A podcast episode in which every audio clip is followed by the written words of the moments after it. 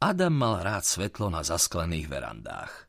Sedeli s Tiborom pri stole a prezerali staré fotografie v poštových obálkach, ktoré im dala Fevka, nevesta strica Ambróza Malinu. Našla ich na povale. Po stenách domu sa šplhal vinič, lístie žltlo a postupne opadávalo, vonku zľahka pofukovalo, obloha iskrila jasom. Vetrali okienkom do záhrady. V kúte brechal pes. Fotky tu ležali už niekoľko dní.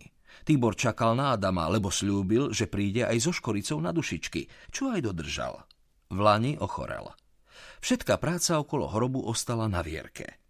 Na troch fotografiách bola Adamova stará mama.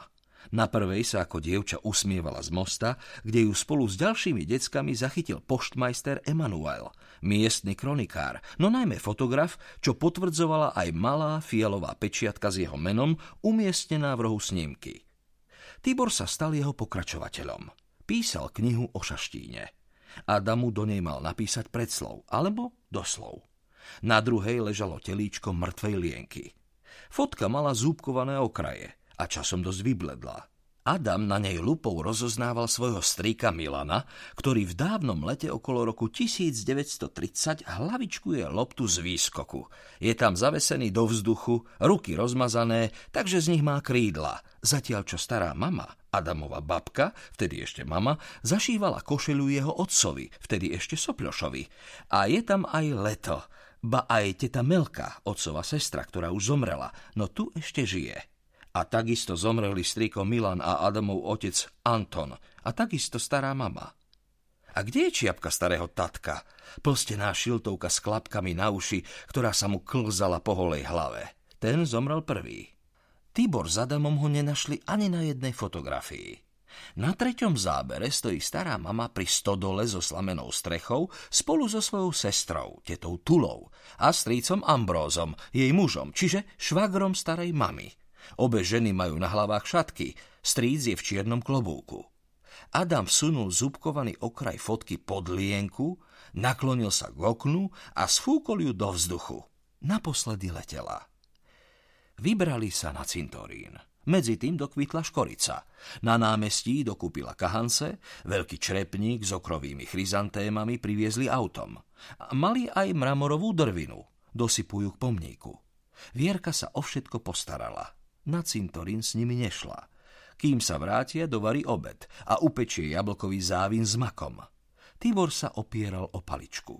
Zabudol si zobrať zubnú protézu, takže trochu šošlal. Hovoril im, ako v lete chlapi s krčmi vedľa templa navozili do ulice vlečky snehu, vyrobeného v mraziarni, obliekli sa do vetroviek, teplých čiapok, na nohy si pripli lyže a súťažili, kto má najkrajší výstroj – po futbalovom zápase, keď rozhodca odpískanou jedenástkou poškodil domácich hráčov, fanúšikovia ho zavreli do chlieva so živou sviňou a nechali ho tam až do rána. Zomrel miestny maliar Berco Taloš už pred dvoma mesiacmi. V Lani mal výstavu v Bratislave. Okrem vernisáže urobil stretnutie aj po jej skončení, kde Adama vyzval, aby čo si povedal – Adam prirovnal jeho obrazy k lesom na záhorí, ktoré často maľoval, pričom používal tri základné farby. Zelenú z ihličia borovíc, hnedú z ich vysokých kmeňov a tlmenú žlť z piesku. Dal mu obrázok. Skromný, málovravný dobráčisko, vnímajúci ticho krajiny. Ateliér mal oproti dievčenskému internátu, mohol sa potajomky pozerať na nahé víly a tešiť sa. No asi to nerobil. Adam by bol iný vtáčik. Na škoricu útočili osy. Ožili v letnom počasí. Išla do plechovej kanvy nabrať vodu na polievanie kvetov. Tibor to hneď využil. Ja ešte bych rád, povedal. No, vieš čo, nemusela by byť ani mladá, taká štyriciatnička.